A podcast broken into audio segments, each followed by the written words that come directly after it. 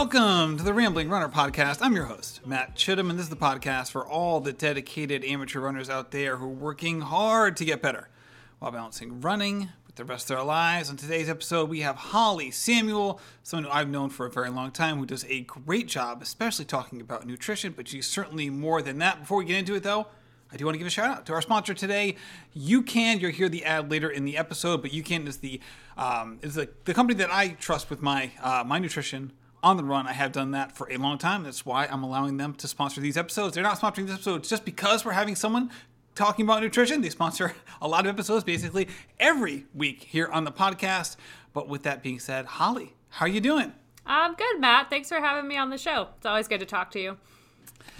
Likewise. So I was on your show recently, so thank you for having me on your show. Before we get into it, how about you give a little plug for for your podcast? Yeah, honestly, one of the most successful episodes of the year so far. People loved that one. Um, yeah, they really liked that one. We did an episode on my podcast, which is the Holley Fueled Nutrition Podcast, on basically like how to tell um, what running different paces is supposed to feel like off of effort, and also some of the science behind what it's actually supposed to do for your training too.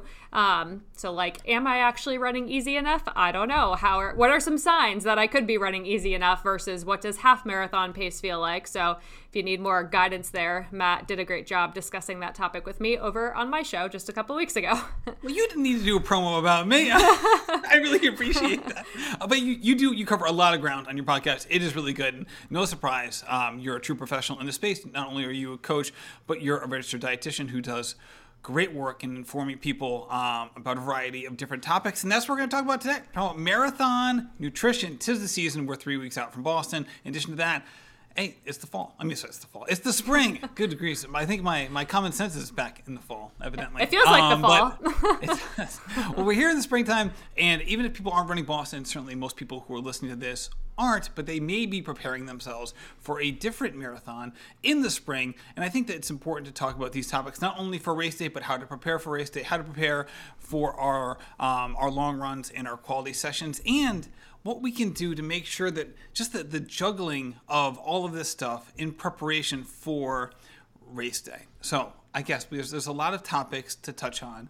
With that said, let's just talk about just the, the what people can think about in training in terms of training their body to ingest nutrition on the run and it's just how they can prepare themselves for this. I'm thinking the the amateur runners who maybe are new to longer distances or the people who just have an aversion to taking gels for a variety of different reasons why it's important to train themselves just in this process initially. Yeah, first of all, I've been there. um, so I totally get how it feels to not want to take something when you're running or to just not know a lot about it um, and not even know if you're supposed to be doing it. I know a lot of the times the uh, mindset can be like, why would I eat when I'm running? Like, isn't that the point? Like, to be running so I can eat more after. Um, and I always encourage people that you know, that's more of a restrictive mindset to be in if we are trying to perform our best on the run, whatever that looks like for you. Um, you know, wh- whether or not you consider yourself fast, slow, anything in between.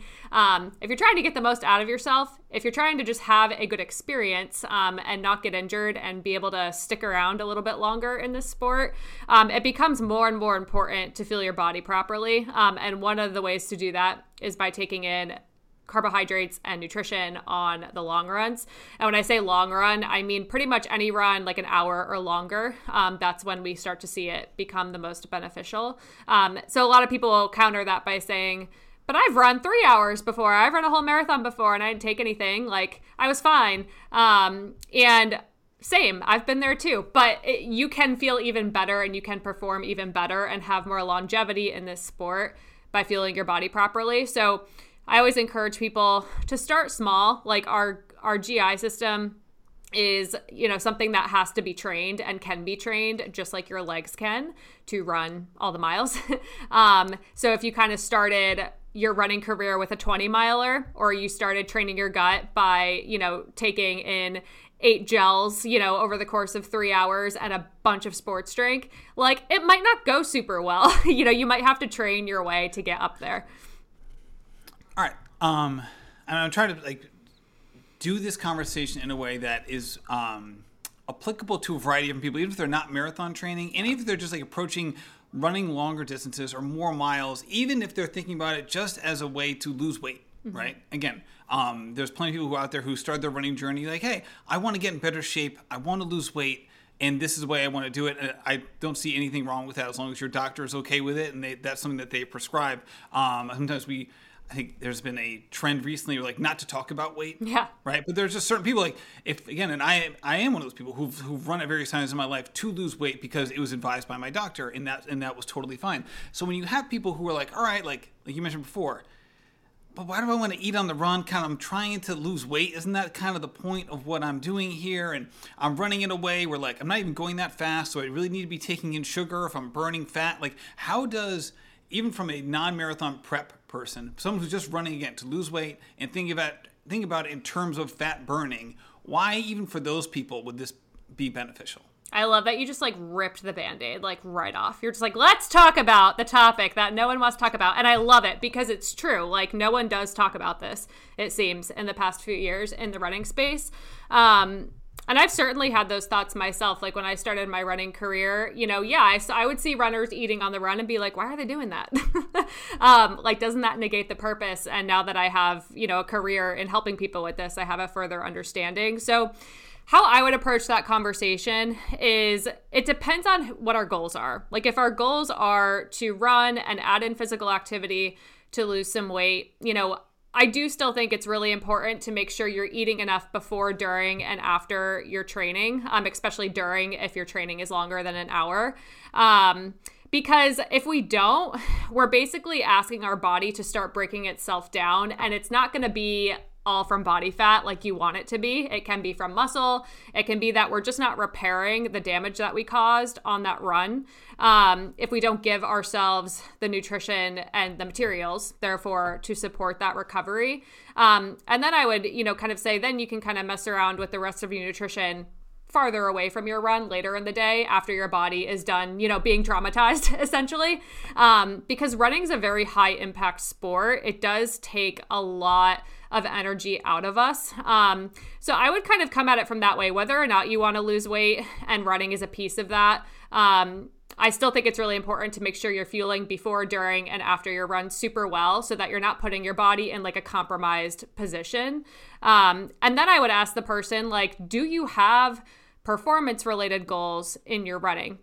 And a lot of the times when I talk to my clients, it's I want to lose weight, I want to PR in the marathon, I want to qualify for Boston, I want to get stronger. And I'm like, that's all. Right, right. The, the lose weight goal is never siloed. Like no. it's never just the only goal. Right, right. They're like, I maybe started running to lose weight and then I fell in love with it. And now I'm listening to running podcasts on my daily run, right? Um, also been there.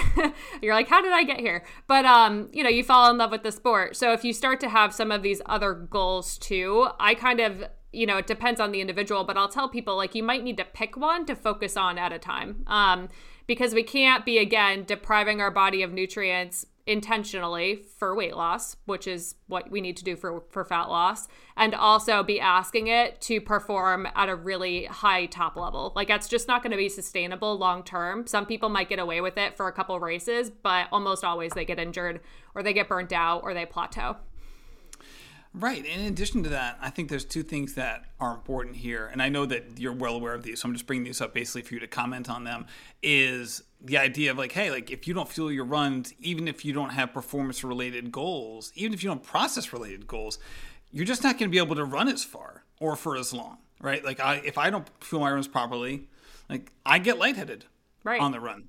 Like I just do. That's just that's always been an issue with me. It's an issue if I do like even yard work. Yeah. I like I'm out in the yard for two hours doing yard work, and if I'm not like eating things, it like drives my wife crazy. She's like, "Wait, you take another break?" I'm like, "I'm literally getting lightheaded right now. I need to go have something."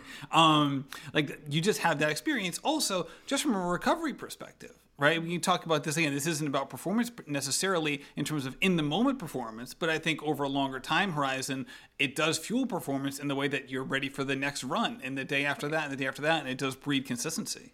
Totally. Like recovery and performance go hand in hand. And and that's what I tell a lot of my runners. A lot of my runners, and again, I've been there, myself included, like you can get away with a lot not quite doing enough. Um so a trap that I find a lot of people fall into is they'll kind of maybe not quite eat enough, not really fuel adequately, you know, do their training. Maybe their training's like going okay. Maybe they have some PRs, maybe they have some good races, and then eventually they just don't.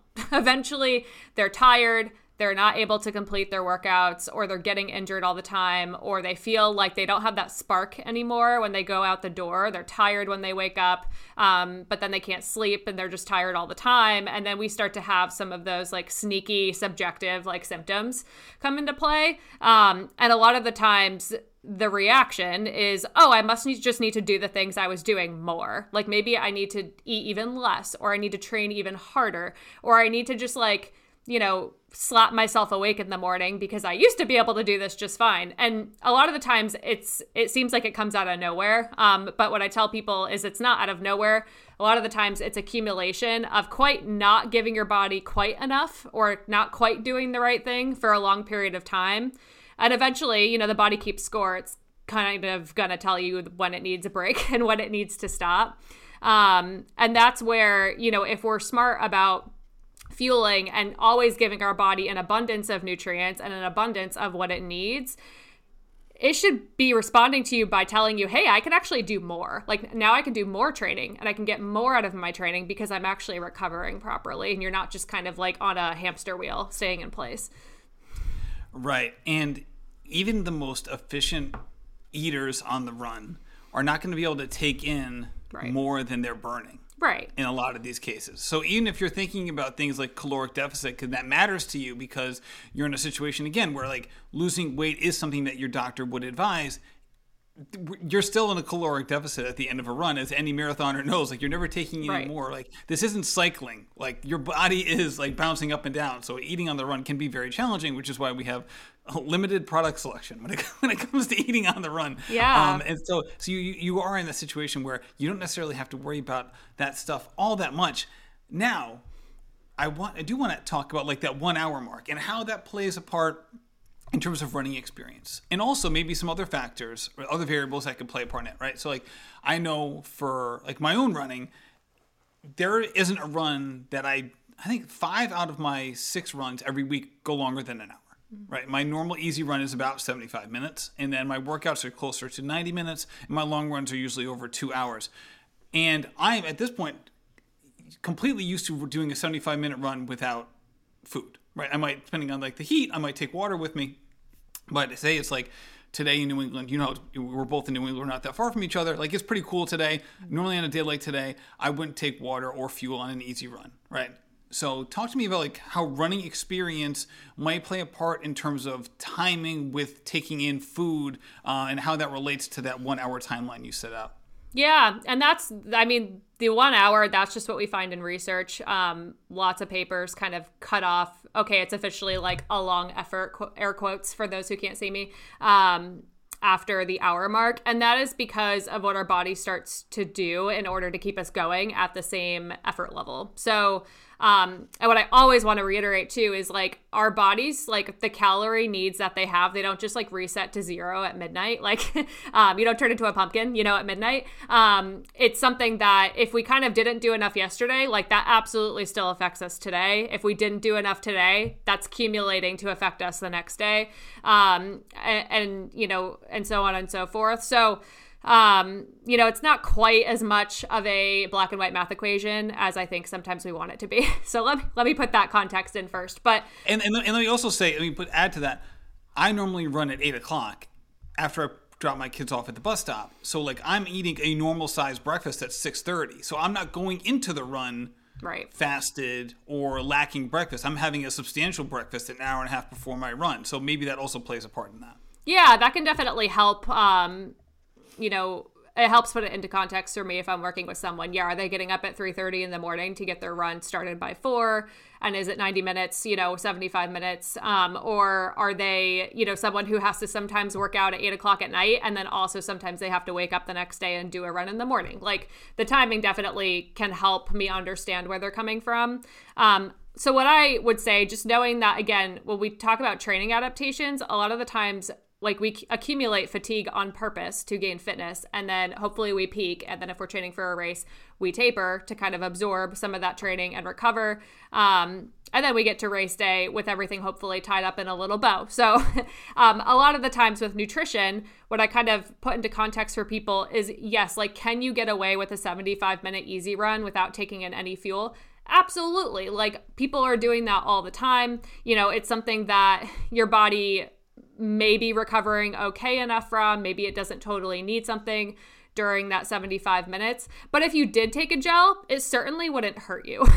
um, like it's something that, you know, your body might might use and maybe you recover a little bit faster from that recovery run and that affects your abilities the next day to have a better workout. Um, you know because what we take in during our long runs it's not just about performance during that run. That can be a very like spot treatment type of mentality. It's also about okay how is this going to help the purpose of this run? If it's a recovery run taking in some nutrition might help me recover faster on this recovery run so that I can do my workout better the next day. Yeah, that's a great point yeah. for sure. All right, let's talk about how we can cycle into um, adding more nutrition on the run um, over the course of a, a, marathon build, not even over the course, right? There's some people who would, have already started their marathon build, right? Mm-hmm. I'm assuming if if you're doing one in the spring, hopefully you've already started. yeah, hopefully. Right? So if you're listening to this, again, these are evergreen episodes. So some people might be listening to this two years from now and be thinking about this sort of thing. So we shouldn't just talk specifically in terms of like what's the date today and let's assign people um, their marching orders. But in terms of people getting used to taking fuel, taking specifically calories on the run, um, and you can you can put these into like solid calories versus liquid calories if you want. Um, just introducing um, this either as a, a, newer experience or someone who needs to really substantially increase the amount of calories that they need to take in. Yeah. So to kind of, I'll start with some numbers that again are like straight out of research papers, um, super dry, and then I'll try to visualize and put some of it into actual context. Um, but typically, like what the recommendations are that appear to be beneficial is for a run that is between like one to two hours long, which again, that hour mark is kind of when we should start taking in nutrition because our body is starting to tap more into its glycogen stores, which is stored carbohydrate um, for energy. And then we're kind of starting to run out of that. And that's why in an episode like the or not an episode in a a race experience like the marathon you do have people like hitting the wall quote unquote around the two to three hour mark uh, which is t- typically around mile 16 to like 22 for a lot of people um, or even like the 10 mile mark in a half marathoner who you know is taking over two hours to do a half marathon. Um, so we kind of have enough glycogen for around two hours. So that's why we we need to start at that one hour range. Um, so what research papers say is if you're doing a run between 60 minutes long and like two hours, taking in between like 30 to 60 grams of carbohydrate an hour is probably sufficient. Um, but if your runs are going to start to be over two hours long, that's where we kind of need to take in between 60 to 120 grams of carbohydrate per hour. Um, and typically, if you can tolerate more carbs, to a point, more is better. Um, so if you are able to kind of build up your to- your threshold tolerance, um, that can be helpful. And again, the only way to do that is to start gradually. So like what does that look like in terms of fueling? Um, if we think of like the typical runner fuel examples, it's usually like those gels or goos um, or like you know honey stinger products or Generation UCAN or chews of some sort. So there's like a lot of different things we can use a lot of the times like one dose of whatever that is so it's usually like one gel or it could be like half a pack of chews. It depends on how big the package is but um i'm, I'm so against chews i can't even begin to tell you. We can talk about this at the end. I'm just like this like the juice is not worth the squeeze. Like one little 10 like 10 calorie chew is not worth like the 600 bites it takes me and then trying to fish all of the chews out of like my my teeth and the Heimlich, after, like, the, the Heimlich maneuver that you need on the side of the course because you're oh choking. Oh my god! Yeah. I mean, I love I love chewy food. I'm addicted to candy. Yeah. I'll, you can give me Starburst all day long. I can't eat it on the run. I just yeah. can't. Yeah, no. If UCAN starts making chews, you'll have to drop them as a sponsor. Um, no, I'm just kidding. But um, yeah, I think the the the serving size of most fuels it tends to be between like 20 and 30 grams of carbohydrate. So what typically works well for people is if we're taking one serving of something, whether whether it's a gel or, you know, however many chews the Skratch or honey stinger packet or sports beans packet says to take. Um, we're taking one of those like every 30 to 40 minutes or so, um, starting at like the 30 to 40 minute mark of your run. And I say it in minutes because everyone's going to run different paces. So if I told a 10 minute miler every three miles, that's 30 minutes, perfect. But if I told a 15 minute miler, you know, every three miles, that's 45 minutes. So that's, you know, probably getting a little bit too too long. Um, so I always use minutes when I'm talking about that. Yeah, I like that. That, that works well, especially from especially from a, just a general guideline perspective. And now, if you read the instructions on a lot of the gel products, yeah. it will tell you take this with water. Yeah. Can you talk about why that's necessary, and if it's just like something that's something that's technical with the gel product, or if it's just a matter of like it's easier to take this with water? Yeah, I think to some degree that probably like it probably is to get the stuff out of your teeth if you've got some fluids, but um, also from a just absorption perspective, if it does say to take it with water, which most of them you should, except for like the Maurten products or any isotonic product, which essentially has like the water mixed into it already somehow, um, you should take it with water. So, and that is because if we do have a very high concentration of carbohydrates, which if you look at like a goo, like they're pretty small, and that's like the same amount of carbohydrates as a whole banana, right? So um, it's pretty concentrated, which is exactly what we need when we're running because it would be a lot harder to eat a banana every 30 minutes. I mean, you could probably do it, but it'd probably be harder. Um, so taking it with water kind of helps dilute it a little bit, and it does help with gastric emptying and the ability for our bodies to absorb the carbohydrate and not have it just like sit as a sugar pit in your stomach. Um, so actually, one of the biggest um, reasons why I see runners end up with GI distress. A lot of the times they think, oh, it's the gels, it's the sugar, or whatever. It's usually not. It's usually that there's not a proper hydration strategy in place. Maybe they're taking the gels without water, or they're taking the gels with water, but they don't have enough electrolytes in their fuel plan. And that is what is kind of messing with their body's ability to tolerate the fuel. Yeah, this was interesting because I didn't realize the scientific reason for this before. I always assumed it was like, hey, this you know these might taste bad, but if you taste them with, take them with water, it'll, they'll go down easier, right? Yeah. And that was I don't know why I just assumed that that was the case or why they were saying that, but when I heard on a different podcast them explain the science behind it, I was like, oh my gosh, like I can mm-hmm. I'm, I'm picturing myself on the run having a gel and not doing that and in retrospect being like oh i should have like the directions are right there. And i read the directions. Why didn't i follow this? And i just i just assumed that there wasn't like um, some sort of negative consequence in terms of like the actual absorption of what the, what the whole point of what i'm doing here is Yeah. right? It's like it's like oh my god it's like having a sponge and just throwing like like when do the dishes? Putting like the soap on the sponge and then not getting the sponge wet. It's like well the, the soap's not doing anything. It's just sitting there. It's a great analogy. Exactly. Exactly. And like I think that's why a lot of um products that have sugar in them as the carbohydrate, which is a simply digested, easily digested carbohydrate, that's why sugar is used. It's been very well researched. That's why it is effective. Um it's not, you know, a lot of the times I think that's why that's gotten a bad rap. People say it's all the sugar, that's what's causing the GI distress. It's probably not. It's probably that they didn't read the instructions um, or they didn't have a good hydration strategy in place. So their body couldn't, yeah, tolerate it. Yeah, no, absolutely. And I think that's also ties into the fact that we don't have to get too much into the science here unless you want to, unless you think it's it's relevant, that you have products that have different carbohydrates as their their base element here, right? So you have like the fructose or the maltodextrin, or you have you know with UCAN you have like the, the their superstarch product. I don't think they call it superstarch anymore, but that that kind of thing. Um, so you have these different kinds of elements within it. Um, again, I, I prefer UCAN and first, it, basically for me, it's a like it's more liquidy. It just it tastes better. It goes down easier. And I've been able to take a variety of different gels, but for me, it's like it just tastes better and it goes. It feels like a liquid gel more than like a solid gel. So I really like the texture more than that. Um, but when people are thinking about this sort of thing, should they dive really deep into the kind of carbohydrate is being used, or is that something that's just a matter of um, hey, you just have to try them all and see what works? Yeah, I know. I think it's a super relevant. So typically, um, how do I want to put this? Carbohydrates, like you said, there's fructose, there's glucose, there's like maltodextrin and starches. Like those are kind of like the categories of carbohydrate.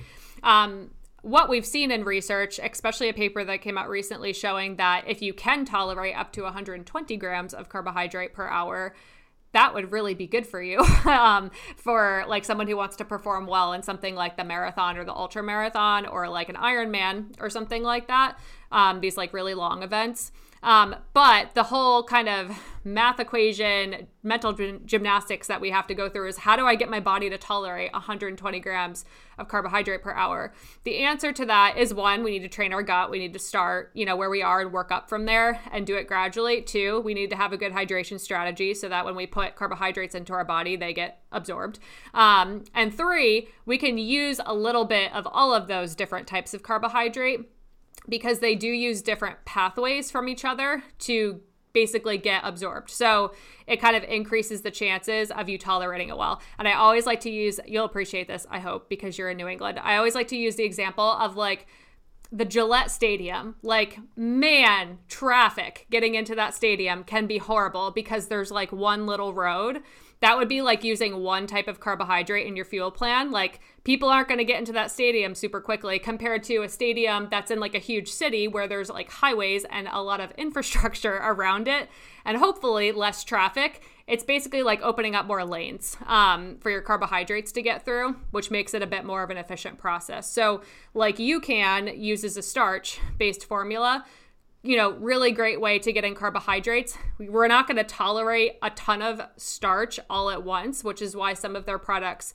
do say to take them less frequently. So if you were to follow their instructions and only use like UCAN Edge every 45 minutes to an hour, like it says, you're not going to be meeting the 60 to 90 grams of carbohydrate recommendation that I just talked about. And even though it does digest more slowly, which is helpful, um, it's still not going to be enough to keep glycogen stores topped off during something like a marathon or an ultra marathon. So, what can be helpful is incorporating, which I've talked to UCAN about, like other fuels into your fuel plan between products that have other types of carbohydrate to help build up how much you can take and toleration, of course. Um, and what's really cool about a lot of sports nutrition products now is that they know that a certain ratio of those different carbohydrates to each other is helpful to include in a product. So they've been engineering them that way for years now. Um, so if you were to, again, like just take a banana every 30 minutes, you're really just going to be getting a bunch of fructose, you know, into your fuel plan. And eventually you're probably not going to tolerate only fructose. Um, but if we use something like, you know, a goo or a Humagel that have a couple different types of carbohydrate in them, you might tolerate it a little bit better. Now, what about I'm, I'm I can like hear people like in my like in my subconscious being like the people who like legitimately have fickle stomachs, right? Yeah. This isn't a matter of like I just this isn't this isn't a hydration issue. This is not a water issue or an electrolyte issue. I just have a fickle stomach. Taking these is really difficult. When I have when I finally find one that works for me, I need to stick with it because mm-hmm. if I don't, I know what's going to happen. Are those people like all of a sudden like should they feel like they um you know, are all of a sudden in, in a big problem here because they can't have these multiple pathway systems, or are they still good to go? I would say it would be in their best interest to use a fuel that they know they tolerate well and helps them meet their needs. Like I always want to pe- meet people where they're at. I mean, I work with people who have Crohn's disease, ulcerative colitis, all different types of GI issues um, that you know we can really make their fuel plan a lot more robust with tricks and tips and tweaks and uh, troubleshooting along the way. Um, so sometimes it does have to do with their hydration strategy. Like maybe they're meeting like the generic recommendations okay, but maybe their individual bodies need more than that. And we need to do some sort of testing to figure out what they actually need by using like um, like a sweat composition test or you know doing a sweat test or something like that um, and or you know if someone's like hey, I have a really finicky stomach and I tolerate this product super well. Like, I just need you to help me figure out how to keep building off of that. Like, I'm not going to fix it if it's not broken. Like, if they like a certain product and it's working well enough for them, like, yeah, we should keep that. Um, you know, I, I think, I think one of the biggest, um, things with like fuel plans is if people believe something works well for them, then they're more likely to tolerate it. so, um, you know, if someone's really afraid to take a certain product, even them working themselves up about it can cause GI distress. So, you know, again, I want to try and make people feel more comfortable around fueling and have more flexibility with it, which is my hope for people that their guts are just in pretty good shape and they can tolerate a lot of things and not have to worry about it, you know, a ton and just can do stuff based off of like preference. Um, but if people are, you know, picky or if their guts are a little bit finicky, yeah, there's definitely ways to to make sure we're working with that. Yeah, let's talk about actually taking in the gels on the run. So I'm thinking about someone who's during a race, right? So they hit like that that 30 minute mark, or say they're really efficient with their their gels, they're at their 20 minute mark, and they can actually take them every 20 minutes, and it actually works for them, and it's not too much on their system. Um, and the race isn't so long that's not like 20 minutes for like 24 hours. It's like, oh my god, this person just had 75 gels, right, or something like that.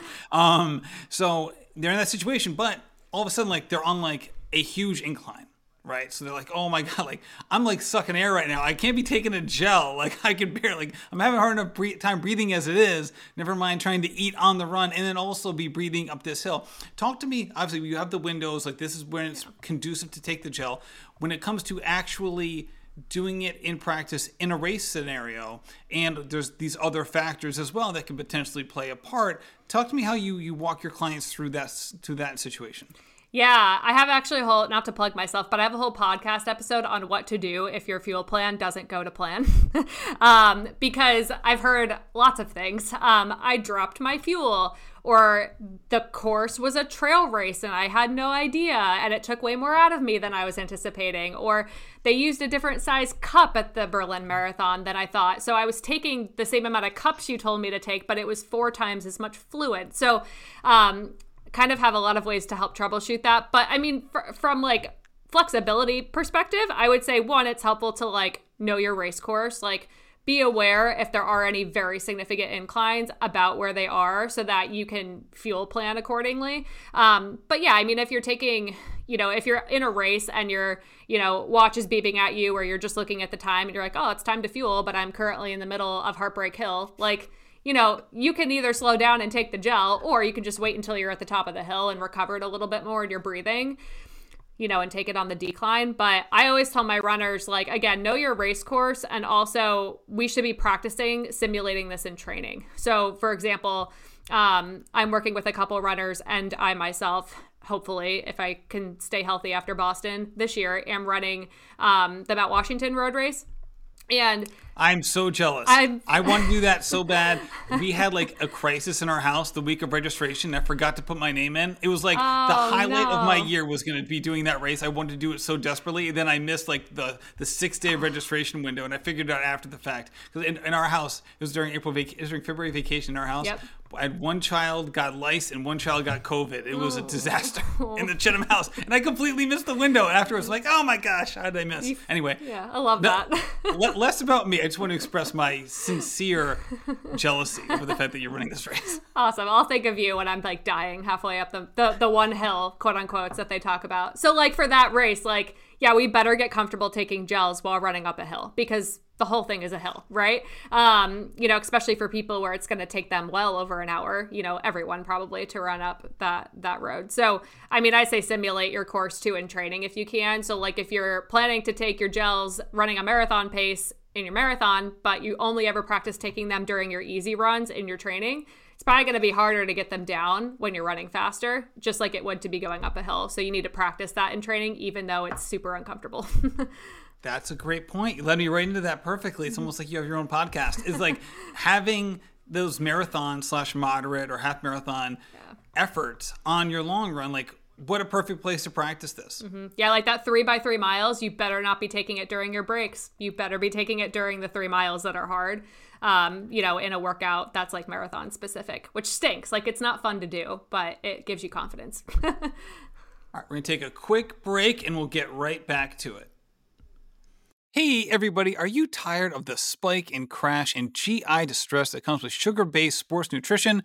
It's time to try UCAN if you are, even if you aren't. I, will be honest with you, I'm such a big UCAN fan because UCAN utilizes steady release carbs instead of sugar, so you don't feel the highs and the lows in your energy. I have noticed this really like you know, for me, I love to use take two scoops of UCAN before my long runs. One scoop if it's like a kind of a medium long run. Uh, also, I love the Edge Energy gels as well. For me, I just don't have to worry about nutrition on the run. And it just, it's so nice to not have to worry about this sort of thing. You know, it's like some crazy, you know, especially if you're going through some, some crazy stressful times, just knock one thing off the list, but things you don't have to worry about certainly is helpful. And it's not just amateurs like me, top marathon runners in the US like Emily Sisson, Sara Hall, Emma Bates, Meb Keflezighi, and now Keira D'Amato all rely on UCAN to fuel their training and their recovery. UCAN's award winning Edge Energy gels last longer than other gels, and it provides a more consistent feeling of energy. They aren't too thick or sweet and don't have to chase them down with water. Uh, for me, I love them because they're more like they're more liquidy than other gels.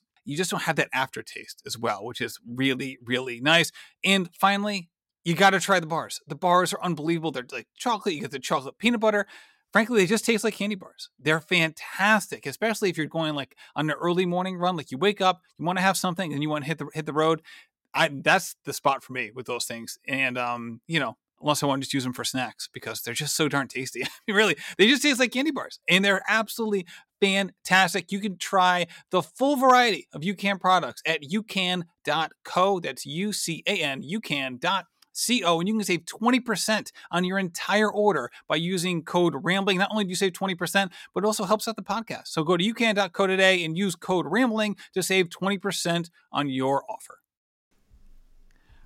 And not even that. It's like just getting used to tearing these packages open. Some of these packages are tricky, even in the best situations. And then say you're like running and it's a little bit colder, your hands start to get a little mm-hmm. numb. Like it like getting these open on the run when you're putting out a solid effort sometimes it can can require a little bit of work and like even even if like your stomach is fine i can feel like my my fueling plan can be derailed again by that sort of thing because if you think about someone drops their gel it's not merely because like oh i was fiddling with my waist belt and it popped out it's like i can imagine someone like being like oh screw it i'm gonna tear open with my teeth and like all, all of a sudden it's like adios amigo like it's it's back it's back down the road.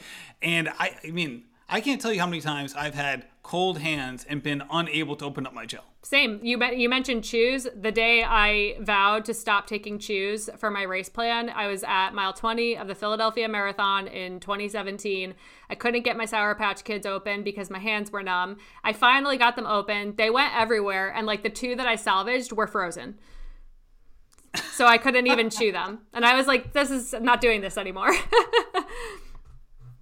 oh my gosh. Yeah, that's that's that's really tough. Again, it, it's funny because like I'll be there and um it, it, when it hits me, it's like oh, I'm fueling on like a, a, trail run, or I'm just like kind of like bumping around, or you know, it's just an easy, just a longer, easy run. So I'm just like, yeah, whatever. Like right. I don't have a race coming up. I'll just like stop and take my gel. Right. not stop. I'll stop to open it. I'll just like I'll stop moving, open it, and I'll keep going. Right. Again, time. Who cares about the time? And every time I do that, I'm like, what am I doing? Like practicing opening this is like something I need to practice. Like this is this is a legitimate skill that is like part of getting ready for my marathon that like I never even think about. But as I'm doing, I'm like, oh yeah, I, I better be ready to do this. Yeah, and I also tell people to think about yeah, where are you going to put it, where are you going to carry it, like try to mimic that best you can in training for race day, so that you know like. I've had people before try to put it in like a koala clip thing that goes on their back, but then they like can't get it out when they're running fast. So I'm like, maybe we don't put it there, you know, during our race. Maybe we try a different strategy because it can be yeah, it's a whole skill that we have to learn. And again, if you're like, I'm not racing, yeah, you can stop. You can take your gel at a walk. You can take some chews because you don't care about, you know, choking on them while you're trying to run fast. But if you do have a race, you know, you want to try and, and mimic it as best you can. Are there whole food products that you recommend people trying if they just have just a just an overall general aversion to gels? Yeah, I always say, like the banana example, like we can absolutely meet our carbohydrate needs through whole foods. It is a lot harder because they're not super concentrated. So you're going to have to take in more and you're going to have to figure out how to carry it.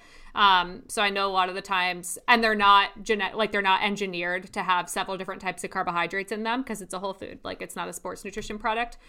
Taking in 120 grams of carbohydrate when you're running as fast as you can for 26.2 miles is not intuitive. Like, it's not something we were all just like born to do, right? Like, we have to train and we have to like make it happen. So, there's like specific tools that we can use to make us the best that we can be. So, again, like whole food may not be the best thing to use in that scenario, but there are ways to do it. Like, I, have had people use like bananas or dates, uh, pretzels, goldfish, um, applesauce pouches, um, mashed potatoes, like tons of things. And I think using whole food tends to be really really helpful if you have like an event that's going to be like over six hours long like a like an ultra race or an ironman or even if you're a marathoner and you're running over six hours that's where building in a bit more complexity in what you're having can be helpful because like you said otherwise you're taking like 75 gels and that's just like not fun for anyone um, and maybe not super realistic. So